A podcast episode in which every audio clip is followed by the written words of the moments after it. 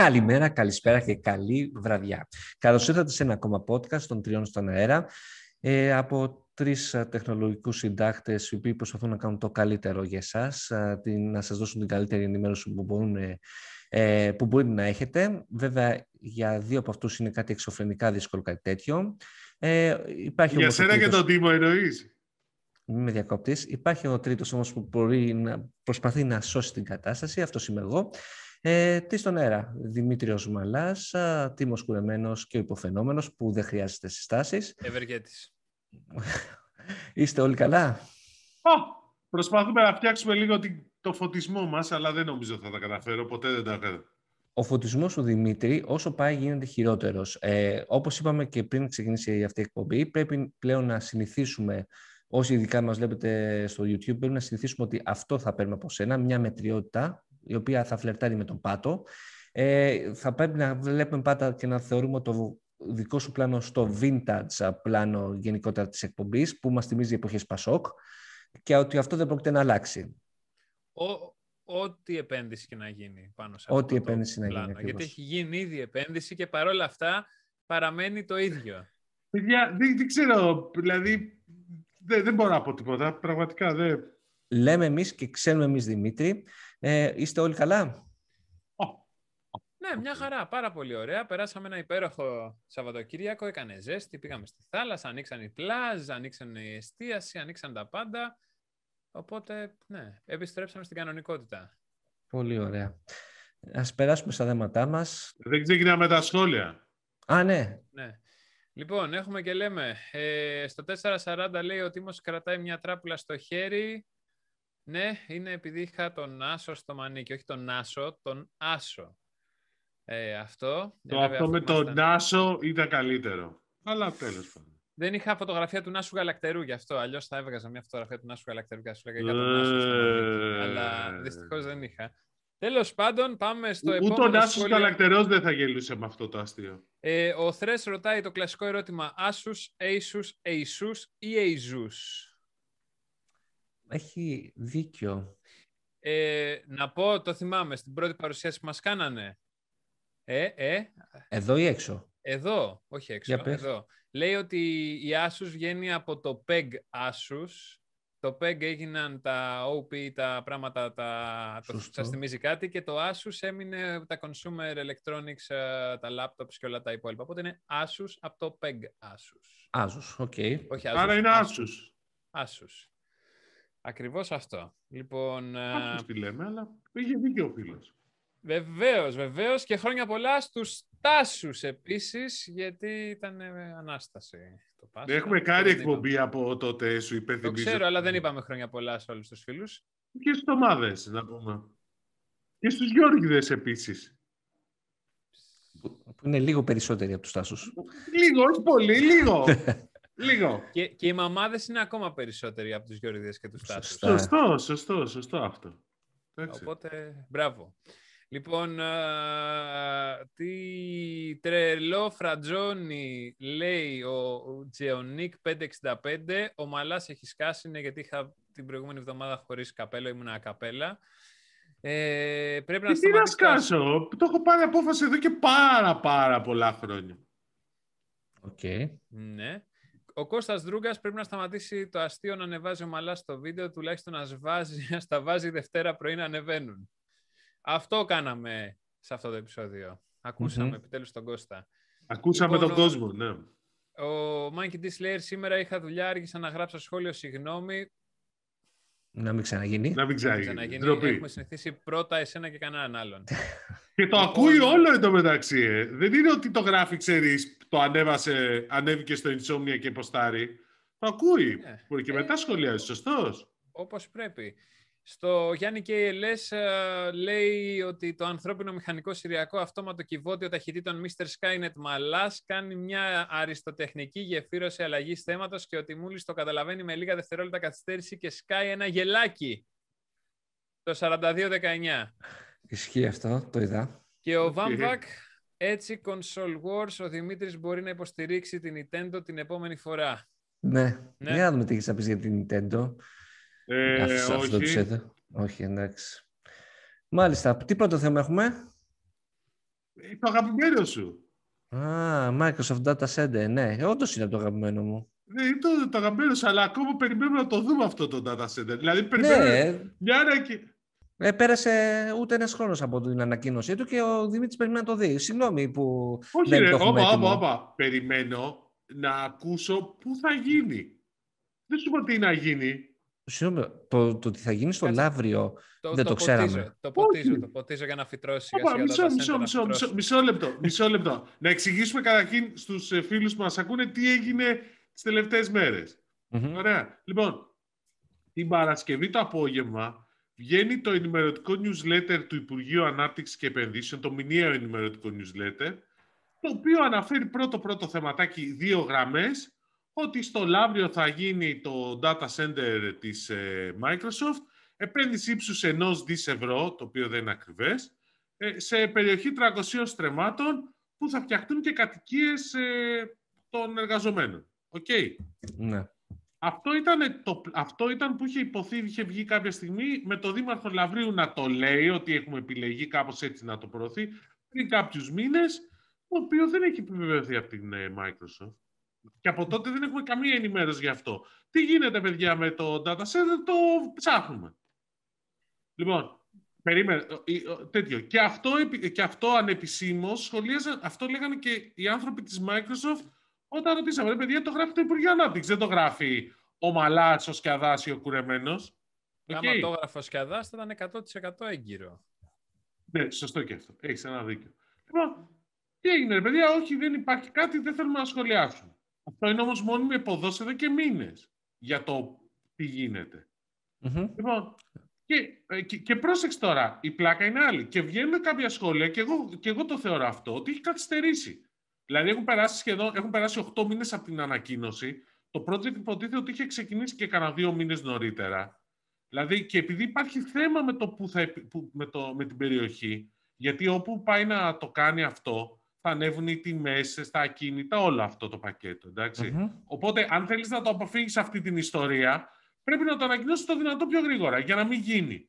Για να πάρεις και εσύ τη γη που χρειάζεσαι σε μια πιο normal τιμή. Λέω εγώ με το απλό μου το μυαλό. Δεν συμφωνώ. Εγώ με το απλό μου το μυαλό να πω ότι είναι τυχαίο που εκεί γίνεται το MasterChef. Συνέχισε, Δημητρή. Εντάξει, και σε λίγο θα πεις και τα εμβόλια εκεί πέρα παράγονται. Ξέρω, φτάνουν εκεί πέρα τα εμβόλια, τίποτα τέτοιο. Μήπως κάνουν τα data, ναι. Λοιπόν, και υπάρχουν τέτοια σχόλια. Και βγαίνει ο Άδωνης Γεωργιάδης, ο Υπουργός Ανάπτυξης, την Κυριακή το απόγευμα, με ένα tweet και λέει: όλα προχωράει κανονικώς με το χρονοδιάγραμμα. Δεν ξέρουμε πού θα γίνει, θα βγάλει ανακοίνωση η εταιρεία. Ναι. Δηλαδή, και διαγράφουν και από το newsletter για το ηλεκτρονικό την ατάκα περί Microsoft. Λοιπόν, τώρα τι να υποθέσουμε. Τι να υποθέσω, τίποτα. Κακή επικοινωνία, δεν είναι κάτι καινούριο. Αλλά όπως και να έχει, δεν υπάρχει κάποια είδηση. Θα γίνει στο Λαύριο. Εντάξει. Δεν είναι βέβαιο για το Λαύριο. Ξαναλέω. Εγώ θεωρώ ότι είναι βέβαιο. Πιθανό είναι. Βέβαιο είναι. Συγγνώμη, περίμενε. Στο έχουν πει, το έχεις επιβεβαιώσει μέσα από τη Microsoft ότι έχουν κλειδώσει τα συμβόλαια. Δεν μπορώ να πω. Και σίγουρα δεν θα με ενημέρωνε η Microsoft ότι μόλις υπέγραψε για τα συμβόλαια τα συγκεκριμένα. Άρα πώς το έχεις σίγουρο. Γιατί έχω ένα feeling, ένα gut feeling, Δημήτρη, και αυτό το feeling είναι που μου έχει φέρει σε αυτή τη θέση.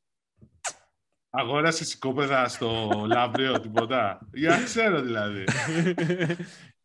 Αυτό ήταν οι 3 στον αέρα, τα λέμε σε ένα άλλο επεισόδιο. Αλλά νομίζω ότι αυτή τη στιγμή προσπαθείς να δημιουργήσεις ένα θέμα εκ του μηδενός. Ακριβώς. Δεν δημιουργούν κανένα θέμα εκ του μηδενός. Δημιουργήθηκε θέμα εκ του μηδενός. Ναι, οκ, σωστό και αυτό. Έχει δημιουργηθεί μια μαλακία από το Υπουργείο. Οκ. Ωραία, αλλά όχι ότι έχει καθυστερήσει και όλα αυτά. Όχι, ότι έχει καθυστερήσει, αυτό το πιστεύω. Άποψη. Συγγνώμη, θα καθυστερήσει όταν περάσουν τα 3 χρόνια, γιατί αν θυμάσαι. Τα 3 χρόνια είναι να έχει τελειώσει. Ακριβώς. Αυτό σου λέω. Άμα θυμάσαι στην συνέντευξη τύπου, νομίζω ο καλύτερος δημοσιογράφος τεχνολογίας είχε ερωτήσει πότε θα τελειώσει αυτό το project, πότε θα ανοίξει το data center. Ναι. Σε ενημερώνω ότι τότε είχαν πει 2 χρόνια από 3. Τότε που ρώτησες. 2 με 3. 2 με 3, ναι. Ωραία. Οπότε... Άρα πότε είναι αυτό. Ωραία, κάτσα πριν τις εκλογές. Να σου πω. Αυτή είναι σωστή παρατήρηση. Αλλά με δεδομένο ότι οι εκλογές θα γίνουν, αν εξαντληθεί η τετραετία το καλοκαίρι του 2023, Ιούλιο του 2023, αν εξαντληθεί η τετραετία. Εντάξει, πάντα υπάρχει περίπτωση. Δηλαδή στην Ελλάδα πολύ σπάνια έχει εξαντληθεί η τετραετία. Πιο πιθανό είναι να περάσει την τετραετία όπως έχει ήδη συμβεί παρά το αντίθετο. Λοιπόν, άρα καλοκαίρι του 2023 μου λες. Ναι. Σε 2 χρόνια από τώρα. Ναι. Κοίτα, θα σου έλεγα να πάμε στοίχημα, αλλά επειδή σίγουρα το καλοκαίρι του 2023 δεν υπάρχει περίπτωση αυτό το podcast να υπάρχει ακόμα. Στην Ελλάδα θα το έχουμε πουλήσει στο Spotify αποκλειστικά και το κάνει ο Τζο Ρόγκαν. Τη θέση του Μαλά θα την πάρει ο Τζο Ρόγκαν. Είναι αποκλειστικό. Είμαστε σε συζητήσεις ήδη. Λόγω παλιού θα πάρει τη δικιά μου θέση. Ναι. Τι. Και φυσικά. Εντάξει, οκ. Μπορώ εγώ να πάρω τη δικιά του και τα λεφτά που παίρνει. Ο Τζο δεν το κάνει για τα λεφτά, να ξέρεις. Πόσα πήρε η μεταγραφή? Δεν έχει σημασία. Ένα εκατοστάρικο, και υπήρχαν και έρευνες που μάλλον δημοσιεύματα που του λέγανε ότι πήρες λίγα. Προφανώς πήρε λίγα. Ναι, αυτό. Γι' αυτό εμείς δεν έχουμε πάει ακόμα αποκλειστικά κάπου. Γιατί είναι λίγα. Είναι λίγα αυτά που προτείνεται. Εντάξει, φίλε, οκ, πότε πεις. Αλλά θέλω να σου πω ότι θα υπάρχει το podcast και θα το ξανασυζητήσουμε τότε. Ωραία, εντάξει. Οπότε... Αλλά θέλω να σου πω ότι εγώ θεωρώ ότι έχει καθυστερήσει. Μακάρι να διαψευστώ. Πραγματικά μακάρι. Δεν θα είναι η πρώτη φορά που θα διαψευστείς, Δημήτρη. Από τις λίγες. Καλά, ούτε θα είναι η πρώτη φορά που θα διαψευστείς. Αυτή είναι η δικλίδα ασφαλείας, μην το ξεχνάς. Μπορεί να γίνει και ίσως να μην. Σωστά. Καλά. Για πωλήσεις smartphone έχεις να μας πεις κάτι, Δημήτρη? Το μόνο είναι ότι υπήρξαν κάποια στοιχεία από την Κανάλης που τα δημοσιοποίησε. Δημήτρη, μη σταματάς. Συνέχισε λίγο την αναφορά και θα περάσω σε μιούτ τον Τίμο που να είναι. Οπότε... Ωραία κοπέλα η Ελισαβέτα, πάντως έχω να πω. Ναι, έλα, τον πέρασα μιούτ. Τον έκανες μιούτ, φοβερό. Ναι. Λοιπόν, Κανάλης, υπήρξαν κάποια στοιχεία τα οποία δημοσιοποιήθηκαν από τη RealMe. Που η RealMe, και αυτό είναι μια είδηση, το πρώτο τρίμηνο του 2021 έφτασε στην 4η θέση στην ελληνική αγορά, με ένα μερίδιο το οποίο είναι 3%. Πολύ καλό, θα έλεγα. Σούπερ επίδοση για, πώς το λένε... Για μια εταιρεία που είναι 1 χρόνο στην Ελλάδα, ναι. Ούτε χρόνο, νομίζω. Σωστά. Ναι, εντάξει, τώρα... Ναι. Okay. Είναι λίγο σχετικό πότε ξεκινήσαν. Ξεκινήσαν μέσα στην καραντίνα, είχαν ξεκινήσει λίγο πιο πριν πολύ χαλαρά. Full ρυθμούς, ναι, είναι μέσα στην καραντίνα, ναι, full ρυθμούς είναι τον τελευταίο χρόνο. Οπότε και αλλά σε κάθε περίπτωση 3%. 3% και η TCL στην 5η θέση. Τρίτη η Apple με 8%. Συγγνώμη, τη TCL το ποσοστό 3%. Είναι κανάλι στα στοιχεία. Το λέω γιατί τις υπόλοιπες φορές που αναφέρουμε στοιχεία και οι πληροφορίες αγοράς που λέμε βασίζονται σε άλλες εταιρείες στα στοιχεία. Το λέω. Και είναι σελήν τα στοιχεία. Οι λεπτομέρειες που ξέρεις είναι μερικές φορές το... Αλλού είναι το ενδιαφέρον. 8% η Apple σε τεμάχια, not bad. Ίσως κάποιος να περίμενε καλύτερο νούμερο δεδομένου ότι ξεκίνησαν και αργά. Ναι, καλά, εντάξει, Τίμο. Αλλά νομίζω ότι ενδιαφέρουν πάρα πολύ, πέραν της Realme που μπήκε πολύ δυνατά, είναι τα εξής. Πρώτον, ότι δεν είναι στην πεντάδα η Huawei. Ωραία. Ούτε η Honor. Βέβαια, αυτό συμβαίνει και στο εξωτερικό. Βέβαια, η Huawei πάει πάρα πολύ καλά στα περιφερειακά και το λέγαμε και στους υπολογιστές. Και είναι, οι δύο πρώτοι είναι η Samsung και η Xiaomi, με τα ποσοστά τους να είναι 42% για τη Samsung και 37% για τη Xiaomi. Δηλαδή 42% και 37%, 79%. Δηλαδή 8 στα 10 κινητά που πουλήθηκαν το πρώτο τρίμηνο, μάλλον που πήραν παραγγελίες, γι' αυτό είναι το σελήν, πήγαν παραγγελίες στα καταστήματα, στο δούμε έτσι, ήταν από 2 κατασκευαστές. Ναι. Android κατασκευαστής κιόλας. Android, εντάξει. Πόσο είναι το μερίδιο, μωρέ, της Apple στην Ελλάδα σε τεμάχια δεν ήταν. Πολύ σπάνια είχε περάσει το 10%. Πολύ λίγα τρίμηνα. Ναι. Εντάξει. Ναι. Okay. Δηλαδή δεν είναι κάτι εξωφρενικό. Είναι στα νούμερα της η Apple και ενδεχομένως να έχει ανέβει και η αγορά, γιατί δεν έχουμε στοιχεία. Αν ανέβει και σε απόλυτο νούμερο, μπορεί να έχει και ψηλότερες πωλήσεις σε σχέση με το πρώτο τρίμηνο του 2020 Apple. Δεν τα ξέρω, δεν τα έχω δει αυτά. Λοιπόν, αλλά δεν θα σου πω, 2. Το νομίζω είναι λίγο... Ήτανε που ήταν γενικώς η ελληνική αγορά με λίγους παίκτες, τουλάχιστον το μεγάλο, αλλά τώρα δεν ξέρω. Ναι, και γιατί επειδή αναφέρθηκες και για την Honor, γνωρίζουμε ότι επανέρχεται νομίζω καλοκαίρι φθινόπωρο μεριά με τα νέα της μοντέλα που θα είναι και αρκετά δυνατά. Εντάξει, και η OPPO και η RealMe έχει pipeline και η OPPO και η Vivo συζητάμε και τα λέμε συνέχεια. Είμαι περίεργος όμως να δω, δηλαδή σε ένα χρόνο από τώρα, ας το βάλουμε έτσι, σε 1,5 χρόνο από τώρα. Θα έχουν 80% δύο κατασκευαστές. Θα αλλάξει αυτό το τρίμηνο ίσως, γιατί πρόσεξε, υπάρχει και άλλη μια λεπτομέρεια. Στο πρώτο τρίμηνο η Samsung είχε ναυαρχίδα, είχε πολύ δυνατό line-up, έβγαλε πολλά καινούργια μοντέλα και η Xiaomi το ίδιο. Δηλαδή μέχρι το τέλος Μαρτίου. Δεν ξέρω, και αυτό επηρεάζει. Είναι δεδομένο πάντως και ότι τη Samsung της έχει πάει πολύ δυνατά η σειρά Galaxy S21. Και φαίνεται ότι έχει ξεκινήσει πολύ δυνατά και τα νέα μοντέλα του Galaxy Α. Αυτά, σε τεμάχια, αυτά θα σου δώσουν τεμάχια. Ναι, πρόσεξε, σίγουρα, αλλά... Σε αξία θα σου δώσει το S21, ναι. Ακριβώς, δηλαδή δεν είναι ότι όταν το S21 πάει τόσο καλύτερα από το S20 και τόσο καλύτερα από το Galaxy Note, κάτι λέει. Και το επιστρέφω σε αυτό που είπες, γιατί αν μιλάγαμε πριν ένα χρόνο, δεν θα λέγαμε τίποτα περί TCL και RealMe να είναι μέσα στην πρώτη πεντάδα στην Ελλάδα. Και ξαφνικά βλέπεις ότι RealMe και TCL, δύο νέοι εντελώς παίκτες, μπήκαν κανονικά πεντάδα. Η TCL περιλαμβάνει και την Alcatel και η Alcatel είχε πάντα μερίδια γύρω στο 2-3% να ξέρεις. Εντάξει, ναι, για να μην τρελαθούμε τώρα. Mm-hmm. Αλλά ήταν εκεί πάντα. Ωραία. Απλώς δεν ήταν πεντάδα γιατί είχες μια Honor, μια Huawei μάλλον και μια Honor τα τελευταία χρόνια, μια MLS. Τι θυμήθηκα τώρα. Πες δε Τίμο, MLS, εδώ είναι. Εντάξει, η οποία ακόμα επιβιώνει Mike, από ό,τι λέμε. Mike. Και τι άλλο να σου πω. Δηλαδή είναι λίγο αυτά που έρχονται. Θα δείξει. Η μάχη του περιεχομένου στη συνδρομητική τηλεόραση. Αυτές είναι αλλαγές θεμάτων. Σωστές. Έτσι, προδιαθέτει τον ακροατή για το τι έρχεται. Ναι, του είπε κατευθείαν το θέμα. Ναι, εντάξει. Οκ, είχαμε τέτοιο. Έχουμε μια μάχη, δεν έχουμε. Δεν ανάβει πάλι. Ετοιμαζόμαστε για καλοκαίρι, για φθινόπωρο μάλλον. Και βλέπεις Cosmote TV και NOVA, αρχίζουμε το αθλητικό περιεχόμενο. Ναι, είχαμε αλλαξοκολλιά, να το πω έτσι επαγγελματικά, δημοσιογραφικά. Επαγγελματικά και σεμινά. Ναι, ευτυχώς που σας ακούει το Σουρού, δηλαδή.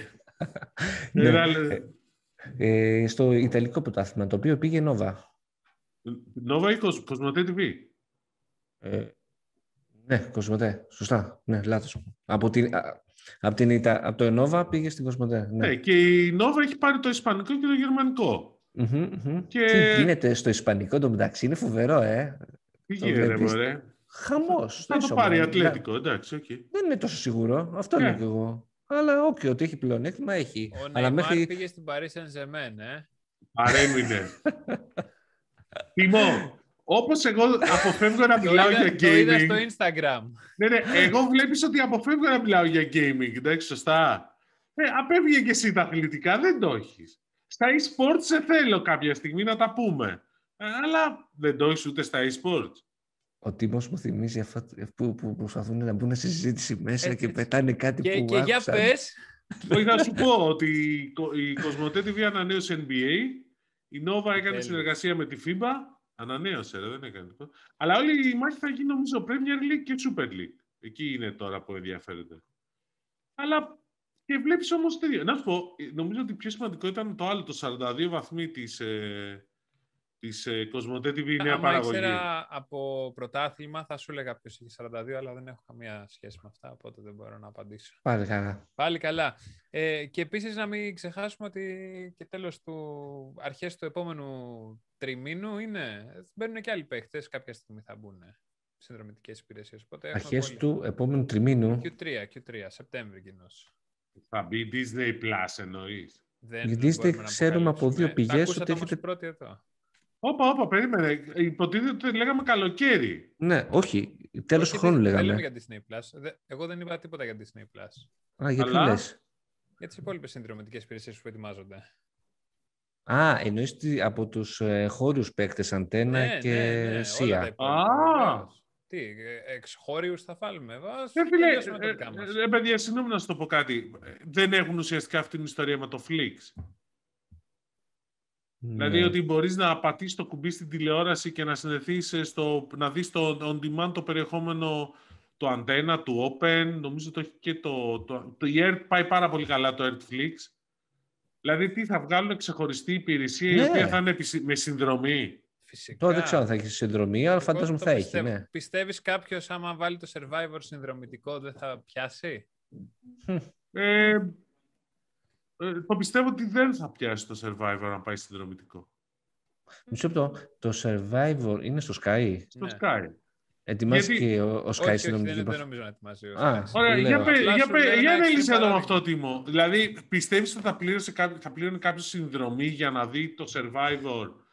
Τι να δει, επιπλέον πράγματα, επιπλέον υλικό? Survivor All Stars. Να σου θυμίσω όταν είχαμε Filmnet. Υπήρχε ειδικό κανάλι Big Brother, 24ωρο. Και πήγε καλά, γιατί μετά δεν το ξαναβγάλανε, σου υπενθυμίζω. Ναι, γιατί κέρδισε ο Τσάκας. Να σου θυμίσω.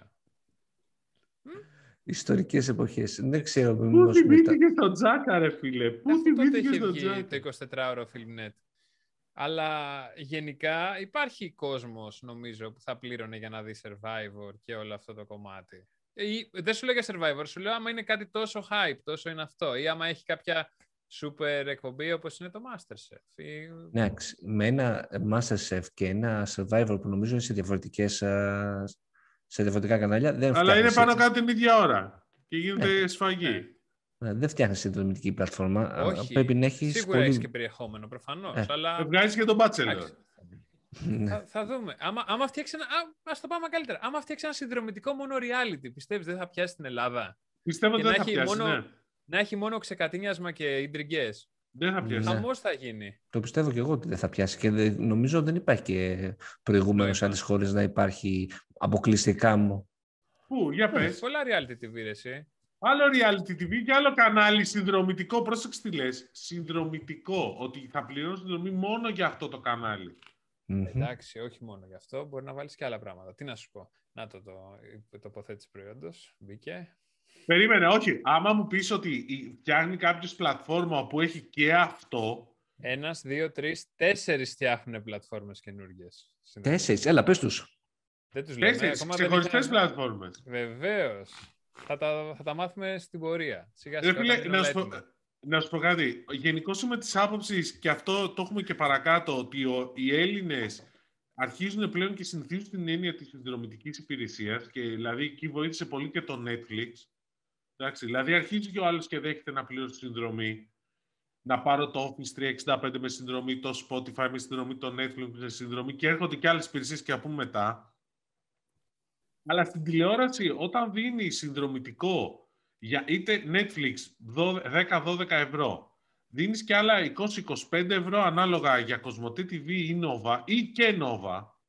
Εντάξει. Και μετά τι θα έρθει να σου πει το Μέγκα? Ξέρεις, θέλω 3 ευρώ για να έχεις περιεχόμενο, θέλω άλλα 3 ευρώ αντένα, θέλω άλλα 3 ευρώ το Open, άλλα 3 ευρώ το Sky ή το Star. Εντάξει, κάποια στιγμή θα πεις δεν μας παρατάς, ρε φίλε. Ναι, αλλά απ' την άλλη, όπως είχαμε και τον εμπορικό διευθυντή της Cosmote, ήταν ξεκάθαρο ότι αυτό που μας ανέφερε, και γενικότερα το πιστεύουμε όλοι, ότι το μέλλον της τηλεόρασης είναι οι πλατφόρμες αυτές που βρίσκονται ήδη, η Nova, η Cosmote και ποιος άλλος, και τα κανάλια από μόνα τους, και αυτά πρέπει λίγο να...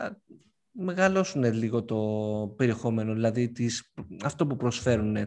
Πέρα από το περιεχόμενο, άλλος σίγουρα το βλέπω ότι που είναι πολύ πιο ενδιαφέρον να ψάξει μια λύση πλατφόρμας, και σίγουρα δεν... Τώρα το πώς το σκέφτονται με τα δικαιώματα και τι περιεχόμενο για να γεμίσουν και κάνουν πιο όμορφη την πρότασή τους είναι άλλο. Αλλού παπά, Ευαγγέλιο. Βέβαια, αυτό που λες... Εκεί πάει, ναι. Ότι το Netflix έχει βάλει πολλούς στο... τρυπάκι της συνδρομής, ναι.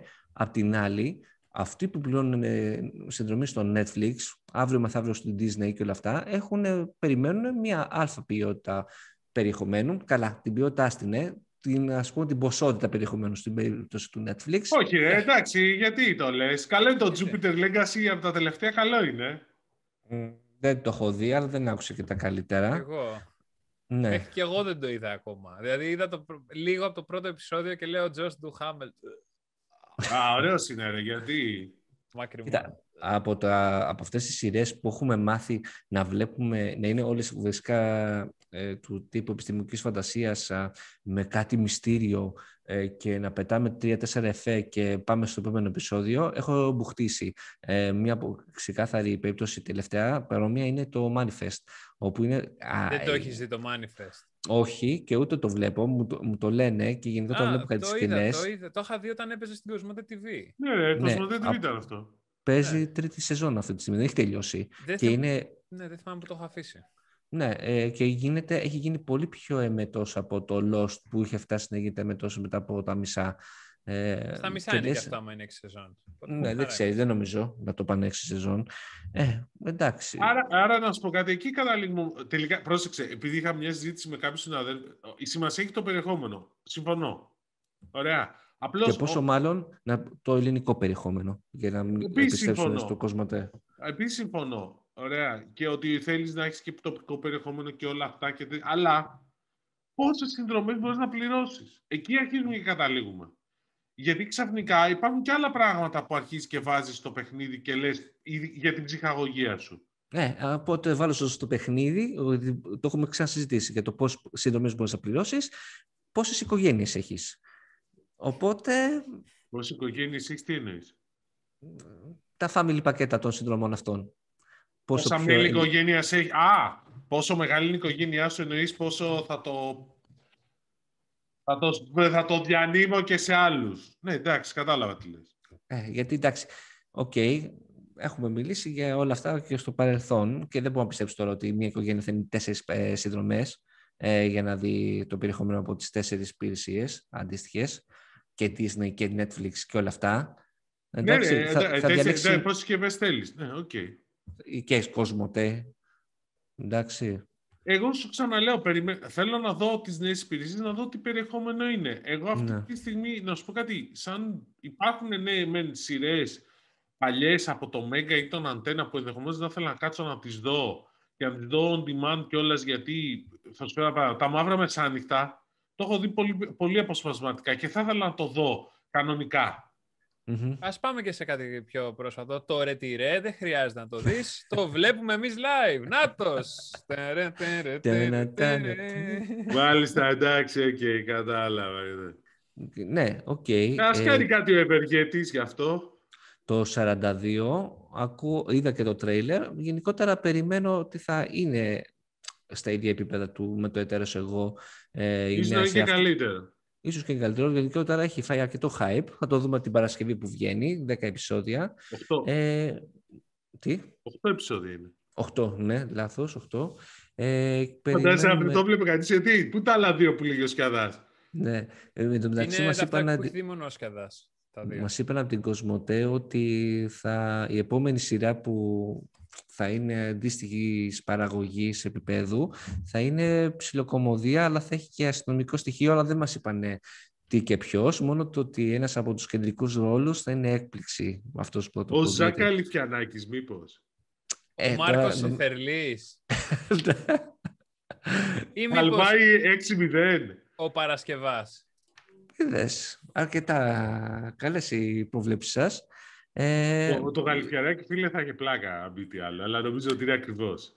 Να πω και το άλλο, γιατί τέθηκε ερώτηση για το τι έγινε με το Έτερος Εγώ και το Netflix. Όπως είπες, Δημήτρη...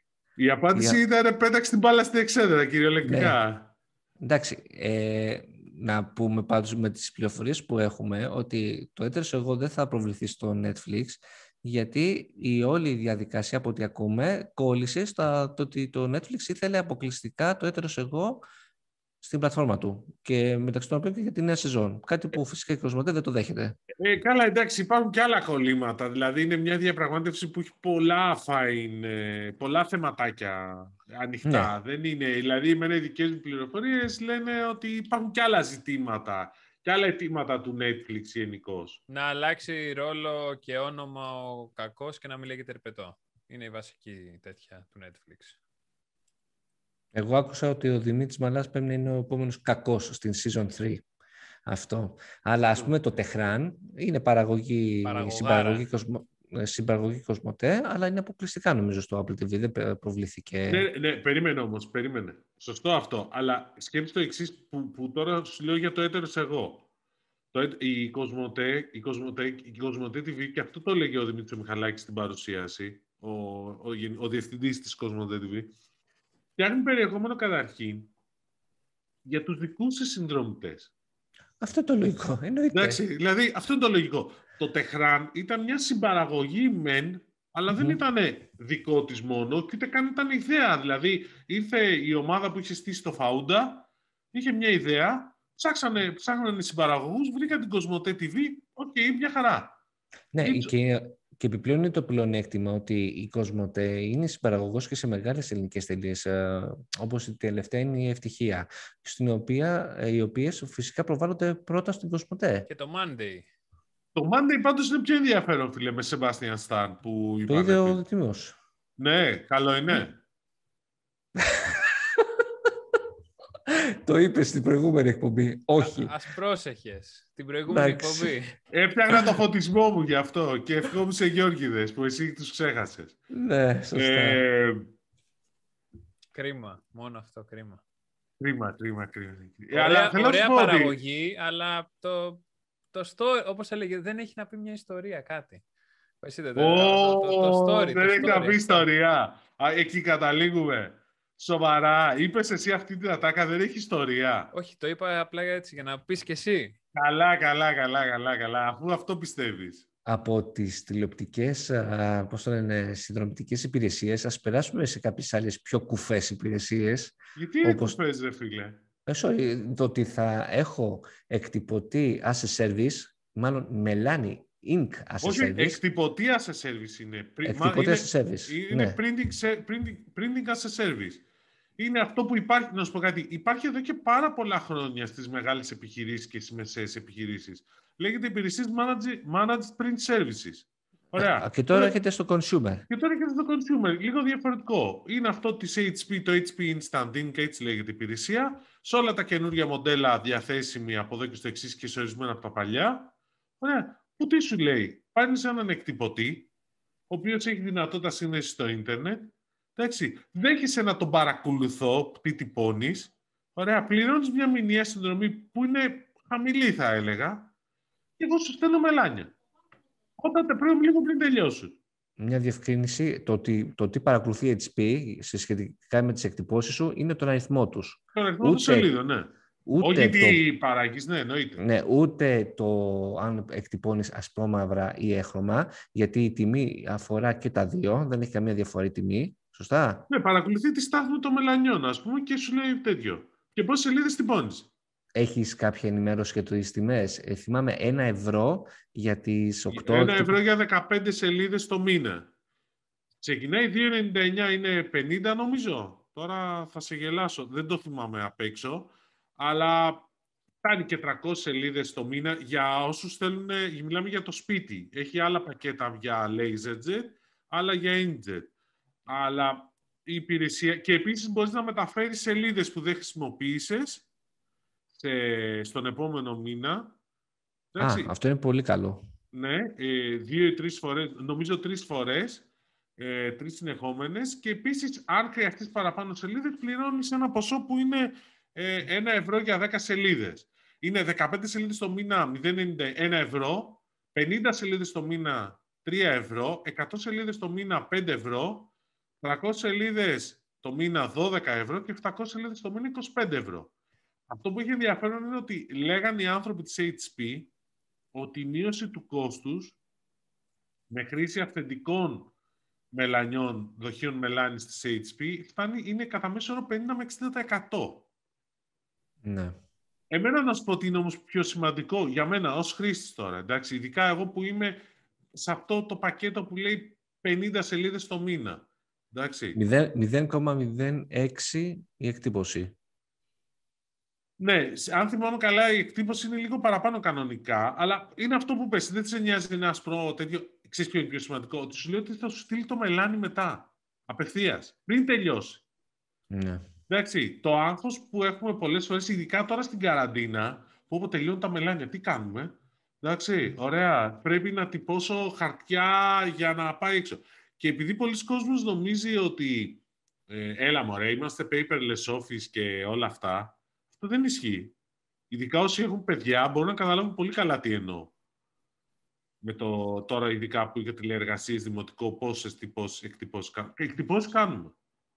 Άμα κάνουμε, τότε τη βλέπω πολύ ενδιαφέρουσα αυτή την υπηρεσία και πολύ ενδιαφέρουσα υπηρεσία και παράλληλα μου κάνει εντύπωση, ας πούμε, γιατί το σκεφτόμουν. Έχω και παλιότερα, όταν είχα εκτυπωτή, ότι πολλές φορές, ας πούμε, είχε τύχει το μελάνι, δεν το χρησιμοποιούσα και...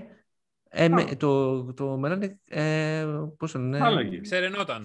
Ξερενόταν, ναι. Αυτό ακριβώς. Και άντε καθάρισε το. Φυσικά με το καθάρισμα έπεφτε και η στάλμη του μελανιού. Και είχε και αυτό το άγχος, αν δεν εκτυπώσουμε κάτι για να δουλέψει το μελάνι. Τώρα, τα μελάνια δεν είναι και φτηνά, παιδιά. Δεν είναι και φτηνά. Νομίζω μετά, μια άλλη ερώτηση, η οποία νομίζω τέθηκε. Βάζεις τα δικά τους μελάνια. Δεν βάζεις... Ναι, δεν βάζεις άλλο. Με αναγόμ, πώς λένε... Αναγόμος και τέτοια. Third party, σωστά το είπε. Όχι, είναι αυθεντικά μόνο. Του έρχονται μόνο αυθεντικά. Λογικότατο. Βέβαια, ίσως θέλει λίγο περισσότερο ψάξιμο, αλλά και πάλι νομίζω στο consumer πόσο μπορείς να υπολογίσεις τις πόσες εκτυπώσεις έχεις.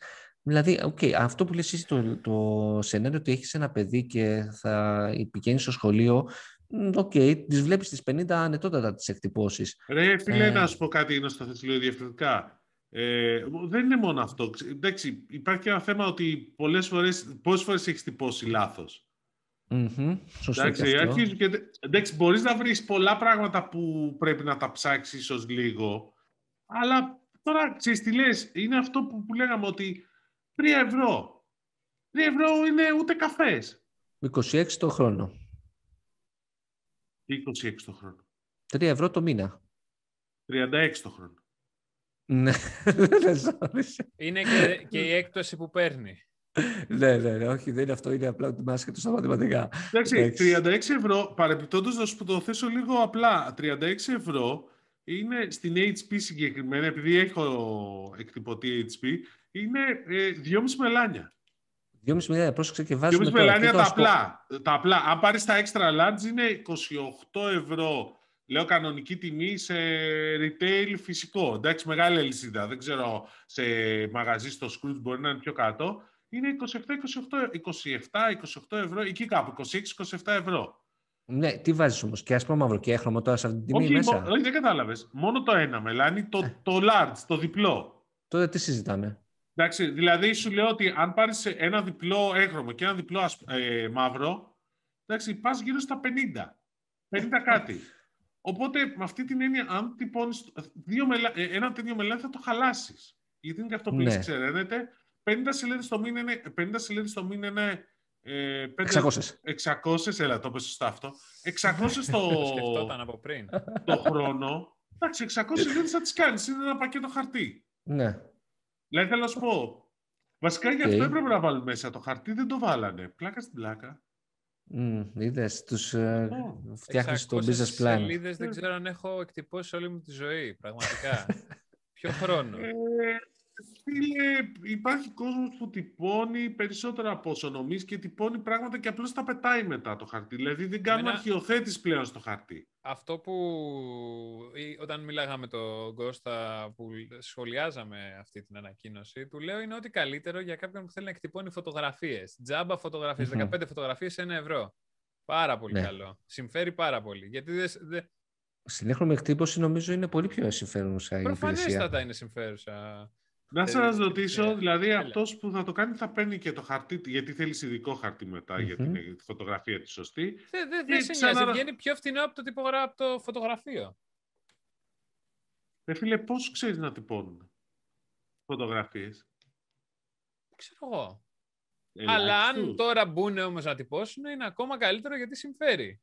Και επίσης ξέρω πολύ κόσμο, γιατί είχα και εγώ την απορία για ποιο λόγο στα καταστήματα έχει αυτό που πας στην SD κάρτα ή το κινητό για να σου εκτυπώσει φωτογραφία. Δεν τους έχει μείνει. Έχω δει όσες φορές έχω πάει κάποιον να πηγαίνει να εκτυπώνει. Και ρωτάω, όντως έχει κόσμο? Μου λέει έχει, 5-10 τη μέρα. Σε ένα μικρό κατάστημα, όχι σε κάποιο μεγάλο. Mm-hmm. Άλλη υπηρεσία, Δημήτρη. Αλλά εντάξει, εδώ υπάρχουν και τηλεκάρτες. Λοιπόν, αλλά αυτό, αλλά συνδρομητικές υπηρεσίες, εντάξει, αυτό που λες είναι ωραίο, αλλά νομίζω είναι πιο ενδιαφέρον αυτό που ετοιμάζει το Scrooge, το Scrooge Plus. Τίμο, ξέρεις τι είναι αυτό ή να σου πω? Πες μου, περιμένω να μάθω. Να σου πω, Τίμο, πόσες αγορές κάνεις το χρόνο από το Scrooge? Κάνεις αγορές από το Scrooge? Μπα. Μία μπορεί να έχω κάνει λοιπόν, τα τελευταία τρία χρόνια. Το Scrooge λοιπόν δοκιμάζει μια υπηρεσία αυτή τη στιγμή, την οποία τη λέει Scrooge Plus, που μοιάζει λίγο με το Amazon Prime. Δηλαδή πληρώνεις ένα fixed ποσό το χρόνο, το οποίο σε αυτή τη φάση που είναι δοκιμαστική μπορεί να αλλάξει τιμή, γι' αυτό το λέω. Είναι 17 ευρώ και έχει δωρεάν μεταφορικά για όλες τις παραγγελίες που θα κάνεις μέσω του Scrooge, μέσω του έξυπνου καλαθιού του Scrooge. Αρέσει και την ασφάλεια του έξυπνου καλαθιού του Scrooge, και με την κάθε παραγγελία να είναι μίνιμουμ 20 ευρώ, σύμφωνα με αυτή τη στιγμή, με αυτά τα δεδομένα. Και μπορεί να είσαι οπουδήποτε στην Ελλάδα, δεν έχει σημασία. Ναι. Εντάξει.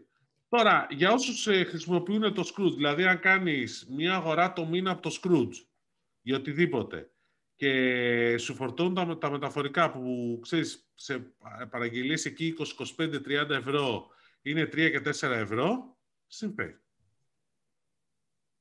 Τα μελάνια που λέγαμε πριν δηλαδή, πήγαινε. Μια χαρά. Δεν θυμάμαι τώρα, νομίζω ότι το Scrooge έχει μια πολιτική δωρεάν μεταφορικών στο καλάθι από ένα πόσο και πάνω. Ναι. Φαντάζομαι ότι αυτό θα αλλάξει από τη στιγμή που θα βγει το Plus. Δεν ξέρω. Δεν έχω καταλάβει τι θα γίνει. Νομίζω ότι αυτή τη στιγμή δοκιμάζουν και αυτοί. Ναι. Εγώ να σου πω ότι πιστεύω, αλλά χωρίς να το έχω τσεκάρει, ότι ίσως όπως και το Amazon Prime ξεκίνησε γι' αυτό το λόγο, αλλά εξελίχθηκε σε πολλοί άλλα πράγματα. Θα βγάλει και το Scrooge συνδρομητική υπηρεσία με ταινίες. Πες το μου. Πραγματικά. Όχι, αλλά κάνεις παπάδες. Αλλά μπορείς να κάνεις πολλά άλλα πράγματα. Δηλαδή, να σου πω κάτι, μην ξεχνάς ότι το Scrooge έχει αγοράσει εταιρεία μεταφορών. Τη Sendex, η οποία μετονομάστηκε σε Scrooge Last Mile. Θα μπορούσε λοιπόν να μπει και σε άλλους τομείς. Είχε μπει στο κομμάτι της διανομής φαγητού, έφυγε από εκεί πέρα. Οκ, δεν πήγε καλά, δεν το τράβηξα, γεια σας. Αλλά μπορεί να μπει σε άλλα κομμάτια. Όχι, μην το γελάς αυτό που λέει ο Τίμος. Φαντάσου ότι ένα τέτοιο service σε μια υπηρεσία τόσο δημοφιλής όπως είναι αυτή του έξυπνου καλαθιού του Scrooge πρέπει να δημιουργήσει γενικότερα όχι μόνο το θέμα των δωρεάν μεταφορικών, είναι μετά στο χέρι τους με διάφορες συνεργασίες να επεκτείνουν αυτή την προσφορά, να την κάνουν πιο θερκτική. Ας πούμε, όπως είπε και ο Τίμος με το Prime, ας πούμε, δεν το σκέφτεσαι. Γι' αυτό για να το αγοράσεις, άμα μένεις σε κάποια χώρα που σε εξυπηρετεί Amazon. Δεν το σκέφτεσαι καθόλου βασικά. Γι' αυτό έχει φτάσει 200 εκατομμύρια συνδρομητές. Γιατί σου δίνει δωρεάν μουσική, δωρεάν ταινίες, δωρεάν βιβλία. Εντάξει. Είναι εξωφρενικό. Σου έχει κάτι τρελές προσφορές. Ναι, και πώς το βάζω τελευταία τα δωρεάν μεταφορικά και το one same day delivery. Ναι, ρε, αλλά από κάπου ξεκινάς. Εντάξει. Σίγουρα. Γι' αυτό σου λέω ότι. Μπορεί το Scrooge όμως να του λέει για αυτό που λες, δωρεάν παράδοση αυθημερών σε επόμενη φάση. Σίγουρα, ειδικά με το last mile. Και μετά, που πάλι πιστεύω σε αυτό το τύπο, συνεργασία με τη Συνόμπο σου λέω. Δείτε 3 ταινίες δώρο. Δείτε όλες τις ταινίες το μήνα. Γιατί η κάθε εταιρεία δεν θα ήθελε ένα τέτοιο promotion. Μετά έρχονται τα loyalty. Λοιπόν, όλα αυτά δωρεάν τα παίρνετε από μένα Scrooge, το brainstorm, εντάξει. Brainstorm. Εντάξει, και άμα λες brainstorm, άστο. Think tank έχει ξαναγίνει αυτή η εκπομπή. Ναι, μήπως δεν μετονομιώσουμε σε think tank ή θα μας παρεξηγήσουν να νομίσουν ότι είναι think pad. Μην μου πεις τώρα ότι κόλλησες θέμα. Όχι, δεν κόλλησες θέμα. Πάλι καλά, γιατί θα ήταν τελώς ελληνικό. Ωραίο θα ήταν όμως σου λέω και έχω καιρό να ακούσω κάτι από τη Lenovo. Κάτι θα βγάλει, δεν υπάρχει περίπτωση. Ναι. Κάνε μου λιγάκι. WhatsApp, νέα πολιτική απορρίτου. Τι γίνεται με αυτό πάλι? Τίποτα μωρέ, θα βγάλει αυτά που λέγανε ότι θα πρέπει να συμφωνήσουν όλοι οι χρήστες μετά τις 15 Μαΐου στη νέα πολιτική απορρίτου. Είχε βγει μια φήμη ότι όποιος δεν συμφωνήσει σε όλα αυτά που θα βγάλει το WhatsApp θα διαγραφεί αμέσως ο λογαριασμός του. Διαψεύτηκε αυτή η φήμη, προφανέστατα. και σου λέει ότι αν δεν συμφωνήσεις με τη νέα πολιτική της πλατφόρμας, ο λογαριασμός σου δεν θα διαγραφεί, αλλά στην ουσία δεν θα λειτουργεί και καλά. Ναι, τώρα που το αναφέρεις αυτό, πάντως θυμάσαι με όλο το αυτό χαμό με την αλλαγή πολιτικής του WhatsApp και σβήστε το WhatsApp, κάντε ρεά. Νομίζω ούτε το αγαργάλισε το WhatsApp που γύρω αυτή η κατάσταση. Κανονικά παραμένουν όλοι μέσα φυσικά στην υπηρεσία και μπαίνουν και καινούργοι. Και σου λέει ότι απλά θα αρχίσεις να έχεις περιορισμένη πρόσβαση, δεν θα κάνεις βιντεοκλήσεις, θα σου αρχίσουν να σου κόβονται σιγά σιγά όλα τα... Έχει να κάνεις accept όλο αυτό το πράγμα. Όπως είδαμε και με το update του iOS, ξέρω, που έγινε με το Facebook. Εκεί το allow. Εκεί το είδες τι έγινε. Για πες το, γιατί... Αυτό έχει φλάκα, ναι, για πες το. 96% των χρηστών είπανε «Δεν θέλω». Οπ. Δεν θέλω παρακολούθηση των δεδομένων. Και το Facebook έχει βγάλει μήνυμα και μέσω Instagram που σου λέει ότι ενεργοποιήστε το αν θέλετε αυτές οι εφαρμογές να παραμένουν δωρεάν. Ναι. Και μίλαγα με έναν φίλο μας κοινό που μου έλεγε πες το μου έτσι, άλλος ένας λόγος για να μην το ενεργοποιήσω ποτέ, ας πούμε. Αυτό, τέλος, σωστά είναι. Εσύ βέβαια, Τίμο, θα το πλήρωνες κανονικά. Εσύ θα πλήρωσες συνδρομή, ναι. Εννοείται. Facebook, παίζει να μπαίνετε περισσότερο από μένα στο Facebook. Εντάξει, τα δεδομένα σου τα παίρνουμε και από το Instagram. Μην ανησυχείς. Χαίρομαι. Εκεί μάλιστα, εκεί το δέχομαι. Και στο WhatsApp, ναι, αλλά στο Facebook... Θα πλήρωσες συνδρομής για το Instagram. Για το Instagram εξαρτάται. Αν πόσο θα ήταν η συνδρομή αρχικά και κατά δεύτερον πόσος κόσμος θα ήταν μέσα. Άμα δεν ήταν κόσμος μέσα, για ποιο να πληρώσω συνδρομή. Για το Clubhouse θα πλήρωνες. Για το Clubhouse δεν θα πλήρωνα τίποτα. Πραγματικά. Ναι. Γιατί να πλήρωνα. Για να... Τι. Πλέον δεν είμαστε exclusive. Θα πάει και σε Android, οπότε δεν υπάρχει λόγος. Πάει το exclusivity που είχαμε αυτό. Όποιος είχε... iPhone είχε και Clubhouse. Ναι, δεν βιάζεται πάντως να βγάλει και στο Android. Ξεκίνησε μόνο με Αμερική. Public beta, το είπαμε τέτοιο. Ναι, σου λέει τέτοιο θα σε ενημερώσουμε όταν είναι διαθέσιμη τη συσκευή σας. Μέχρι να πει κάτι ο Μάσκ είναι, νομίζω. Μόλις πει κάτι ο Μάσκ θα το βγάλουν. Είσαι εσύ ένας μασκαράς. Όχι, απλώς νομίζω ότι ο Μάσκ σταματάει με το Clubhouse. Τώρα είναι σε άλλα πράγματα ο Μάσκ. Το είδατε. Είδατε SNL με τον Μάσκ. Saturday Night Live. Εγώ είδα λίγο αυτό που έλεγα με τον Dogecoin. Πέθανα στο γέλιο. Ωραίο ήταν, ναι. Γενικά... Okay, what is Dogecoin? Παιδιά, δέστε το. Σε όλους όσους μας παρακολουθούν ή μας ακούνε, βρείτε στο YouTube, υπάρχει δηλαδή από το Saturday Night Live, δείτε το βίντεο αυτό, τι είναι το Dogecoin με τον Elon Musk. Άμα μπείτε στο κανάλι του SNL στο YouTube, μπορείτε να δείτε βασικά όλη την εκπομπή, όλη τη μετάδοση, αλλά γενικότερα, επειδή εγώ είμαι φαν του SNL, αν και τα περισσότερα σκέτς πάντα δεν είναι καλά. Τώρα εντάξει, ο τύπος είναι ένας δισεκατομμυρίουχος, nerd, παραδέχτηκε προς τη μήνυμα φυσικά. Είχα και μια υποψία σου, αλήθεια, ότι πάσχει και από το σύνδρομο Asperger, που αυτό θυμάσαι τι είναι, ότι προβλήματα κοινωνικοποίησης, στην ομιλία προβλήματα και εκεί πέρα, πάντα αυτό με την ομιλία. Έχει ένα πολύ ωραίο επεισόδιο στο South Park, άμα θέλει κάποιος να... Κάτι μου λέει, ναι. Πήρε τη μαμά του μαζί. Πήρε τη μαμά του, ναι. Δηλαδή, ναι, τώρα άμα καταλάβεις ότι δεν βλέπεις έναν ηθοποιό, βλέπεις έναν δισεκατομμυρίουχο που όπως κάνει την πλάκα του, respect. Okay. Ένα από τα σκέτς που μου άρεσαν πάρα πολύ, εκτός από αυτό με το Dogecoin, ήταν με τον Άρη. Θα το δείτε και αυτό, δεν σας λέω περισσότερα, που είχε πολύ πλάκα. Εντάξει, κάτι άλλο που... Αλλά τώρα βλέπεις, τώρα αντιμένος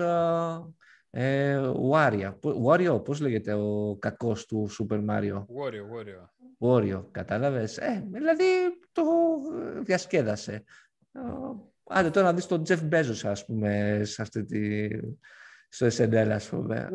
Εντάξει, και ο Τζεφ Μπέζος πάντοτε, επειδή έχω τύχει να δω κάποιες παλαιότερες παρουσιάσεις βραβείων Όσκαρ και τέτοια, στο οποίο κάνουν πλάκα οι παρουσιαστές με τον Μπέζο, είναι μέσα ο Μπέζος, αντιδράει πολύ ωραία.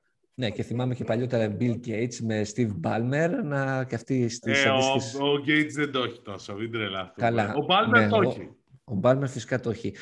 Κάτι άλλο μετά. Αυτό, επειδή μιλάμε για το Musk, που είναι ιδιοφυΐα όπως και να το κάνεις, μπορείς να το θεωρήσεις και μια διαφήμιση των εταιριών του. Δηλαδή, τι είδαμε. πέρα το χαβαλέ του Dogecoin και όλα αυτά, είδαμε Tesla, είδαμε SpaceX, είδαμε ένα πρόσφυγμα. Starlink δεν είχε, όντως. Έλα ρε φίλε, μα αυτή είναι η κορυφαία υπηρεσία, έτσι δεν λένε εδώ πέρα από τις τελευταίες εβδομάδες. Ναι, πολύ μπλα μπλα για τη Starlink. Αλλά για να κλείσω τον Elon, ας πούμε, είναι η εταιρεία που δεν δίνει ούτε ένα σέντα, ας πούμε, για marketing. Αλλά δεν χρειάζεται κιόλας. Βλέπεις ότι τι κάλυψη έχει από τον τύπο, εντύπω και ηλεκτρονικό, και το ότι ένα tweet, ας πούμε, ο Musk, που δεν χρειάζεται κάτι περισσότερο, κατευθείαν χιλιάδες δημοσιεύματα παντού. Έλα, Starlink, δεν είναι στα δημοσιεύματα ότι άλλαξε ο ουρανός από τους δορυφόρους, που είχε ξανασυμβεί, δεν είναι κάτι καινούριο, αλλά... Στην Ελλάδα δεν είχε, νομίζω, δεν είχαν φανεί οι δορυφόροι της Starlink. Ναι. Μου λέγε φίλος ότι είχαν ξαναφανεί πριν ένα χρόνο, ναι. Αλλά τώρα είναι της... Τώρα ότι η Starlink, εγώ πάντως που κοίταζα λίγο, έβγαλε μια έρευνα η Ούκλα... στον ουρανό και αναψέξε τον δορυφόρο. Έβγαλε μια έρευνα η Ούκλα γενικώς για τις επιδόσεις της Starlink. Μην φανταστεί κανείς ότι είναι κάτι τρελά νούμερα στην Αμερική. Είναι 100 τουλάχιστον. Αυτό φίλε, ούτε 100 δεν πιάνανε. Δέστα λίγο.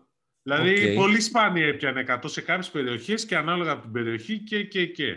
Ναι, είδα και εγώ ένα δημοσίευμα ότι γενικότερα δεν είναι προβληματιστή. Έχουν αρκετή προβλήματα. Απ' την άλλη, αν έχεις δει διάφορες ανακοινώσεις, η SpaceX, γιατί η Starlink είναι της SpaceX, πετάει 60 δορυφόρους, μεγαλώνει το δίκτυό της, κάθε εβδομάδα πετάει τουλάχιστον έναν 60 δορυφόρους στο διάστημα. Ναι, φίλε, μαζί σου απλώς, επειδή ξέρεις, πολλοί νομίζουν ότι θα λυθεί το πρόβλημα που έχουν. Δεν είναι τόσο απλό, δηλαδή, μέσα στην πόλη, μην νομίζουν να πιάνουν εκατοστάρια. Μέσα στην πόλη, νομίζω κανένας δεν θα διαφερθεί να το βάλει. Αλλά όπως αυτή είναι η διαφήμιση. Γενικώς, ναι, κανονικά έχεις δίκιο. Κανονικά είναι για αγροτικές περιοχές, για απομακρυσμένες περιοχές, όχι αγροτικές. Okay. Εκεί είναι, έχει νόημα. Εντάξει. Ο άλλος έχει παίζει με τα στρομπολά. Τι κάνει. Δεν ξέρω τι κάνει ο Καραγιώζης. Τίμω, για πες μας. Για πες μας, Τίμω, για την αγαπημένη σου κονσόλα. Κάτσε, περίμενε. Να χαμηλώσω λίγο το φωτισμό εδώ πέρα μας. Σωστά. Λοιπόν, τι να πω για την αγαπημένη μου κονσόλα. Ποια είναι η αγαπημένη μου κονσόλα για αρχή? Όλες οι κονσόλες στα μάτια μου είναι ίδιες. Εντάξει, κλαίω με αυτή την ατάκα που κλαίω, εντάξει, okay. Λοιπόν, μας έπεισες. Σαφίρω στην κριτική του κοινού γι' αυτό το σχόλιο. Βγήκε ο Χιρόκι, ο CFO της Sony, ο Χιρόκι Τοτόκι, και είπε ότι η αδυναμία... Έτσι λέγεται, Χιρόκι Τοτόκι. Ιάπωνας είναι, πώς θες να λέγεται? Παπαδόπουλος? Μπαρδανάσκος? Πώς? Παπαντόκι, βεβαίως. Ναι, Τοτόκι. Λοιπόν, ο Χιρόκι Τοτόκι είπε ότι περιμένεις PlayStation 5 να βρεις, αν δεν έχεις βρει, ό,τι και να κάνεις, η αδυναμία έβρεση PlayStation 5 θα συνεχιστεί και το 2022. Ό,τι και να κάνεις. Ouch. Η ζήτηση δεν μειώνεται. Όσες κονσόλες και να εξασφαλίσουμε, λέει, τον επόμενο χρόνο η προμήθειά μας δεν θα είναι σε θέση να καλύψει τη ζήτηση. Και πάλι δεν αναφέρει για κάποιο χρονικό διάστημα στο 22. Γενικότερα αναφέρει για το 22. Όλο το 22, βεβαίως. Θέμα chips είναι βασικά. Με τα chips είναι το πρόβλημα. Chips, popcorn, δρακουλίνια... Κάτι τέτοιο. Πακοτίνια. Φουντούνια. Αγαπημένα τα φουντούνια εμένα. Έτσι γράψα στα comments. Ποια είναι τα αγαπημένα σας chips? Στραγάλια. Σνακ. Φουντούνια θυμάστε? Βεβαίως. Φουντούνια μαλάχ. Φουντούνια ουλάχατα. Τι είναι αυτό, Χαρικλίν. Το κατάλαβα. Τον έκανες πολύ καλά γι' αυτό, γιατί είσαι και πολύ καλός στις μιμήσεις. Ισχύει αυτό. Λοιπόν, να κλείσουμε με ταινίες. Ναι. Έχεις γράψει μέσα κάτι το οποίο όμως θα καταλάβω. Τι είναι το MCU Phase 4? Ναι, τι εννοείς δηλαδή, ότι ξεκινάει? Έχει ξεκινήσει, δεν έχει Black Widow τώρα. Όχι, βγάλανε όλες τις τέτοιες μέχρι σε βάθος 23, βγάλανε το τρέιλερ. Α, ναι, αυτό εντάξει. 9 Ιουλίου Black Widow, λοιπόν. Πού θα πάμε να το δούμε? Ανοίγουν τα θερινά, λέει. Καλά, εννοείται ότι την Black Widow εγώ δεν πάω να τη δω στον κινηματογράφο, αλλά... Τι το κάνεις αυτό στο Δημήτρη, θέλουμε να πάμε να το δούμε, σε θερινό. Πήγαινε, από Σεπτέμβριο βλέπουμε. Από Σεπτέμβριο τι είναι το επόμενο. Το Ten Rings, το Shang-Chi, πώς λέγεται. Το Shang-Chi, ναι, μετά έχετε... Eternals, το... Νοέμβρη, Spider-Man, Δεκέμβρη, Μάρτιο, Doctor Strange, Μάιο, Thor... Black Panther, πήγα να πω Black Angus, γιατί με έχει κόψει και πείνα το σειρά που κάνουμε. Black Panther, July, 8 Ιουλίου, Marvels, 11 Νοέμβρη, Ant-Man, 17 Φεβρουαρίου του 2023, όταν θα... Εντάξει, τότε είναι στις 17 Φεβρουαρίου που θα έχει φτιαχτεί και το Data Center. Μιλάμε εδώ. Πάντως, επειδή μιλάμε για Marvel, να αναφέρω ότι δεν ξέρω, έφαγα μια φλασιά και λέω αυτό το Angels of S.H.I.E.L.D. το έχω τελειώσει. Είχα κολλήσει κάπου στην πέμπτη σεζόν. Μετά γίνεται χειρότερο, φίλε. Και στο διάστημα αυτό. Εκεί, δεν είναι πέμπτη. Η πέμπτη είναι η έκτη. Πέμπτη είναι. Που πάει στο διάστημα και είναι με τους εξωγήινους. Δεν είναι στο διάστημα, είναι και στο μέλλον. Είναι διπλό. Ναι. Σε αυτή τη σεζόν το σταμάτησα. Γιατί λέω εντάξει, είναι ιδέα.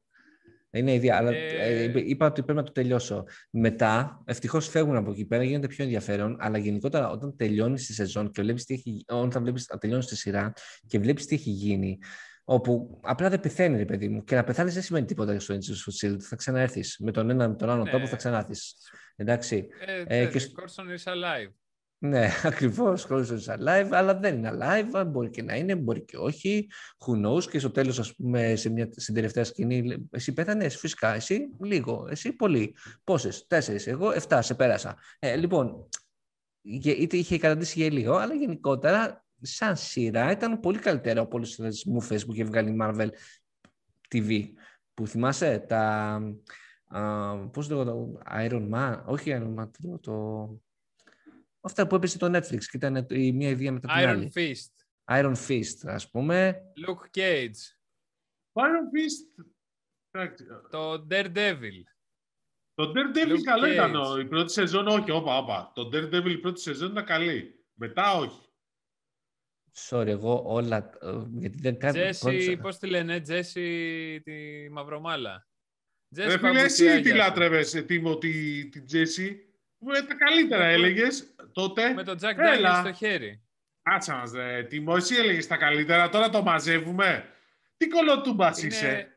Αντιχείρο. Δεν θυμάμαι να έλεγα ποτέ τίποτα καλό για ταινία με... Ντροπή.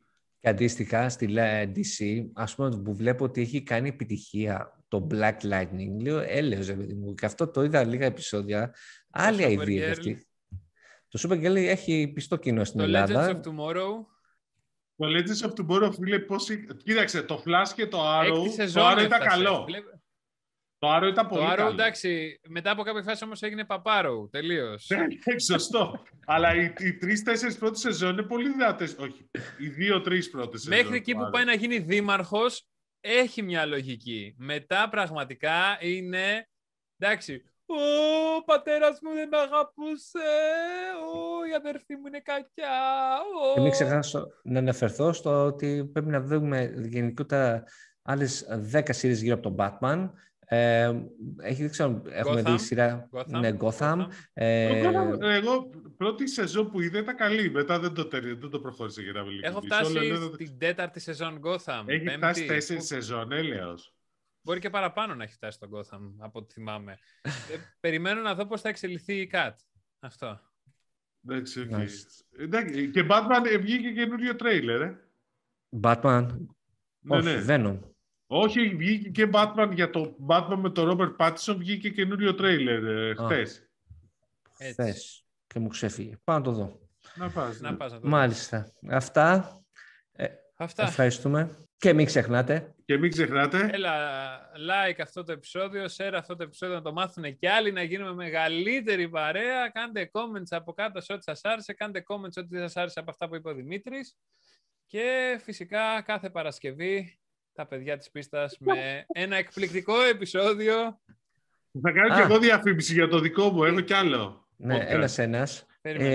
Αναφέρθηκε στο προηγούμενο επεισόδιο σας, στο τελευταίο επεισόδιο σας με τους δύο Παύλους, ναι, ότι από κάποιον καλεσμένο σας, έναν από τους δύο Παύλους, ναι, ότι θα, πώς είναι, τον είχα προσκαλέσει στην εκπομπή μας. Πρώτα απ' όλα του πω, για να έρθει κάποιος στην εκπομπή μας, Παύλε, πρέπει να πίνει cold brew. Από τη στιγμή, όχι μόνο πίνεις. Είσαι φανατικός.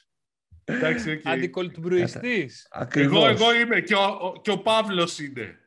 Το ξέρουμε πολύ καλά, μας το έχει θέσει αρκετές φορές. Γι' αυτό και τον προτίμησα για να βγει στα ντοκιμαντέρ και όχι εσάς. Μάλιστα. Να είσαι καλά, ευχαριστούμε.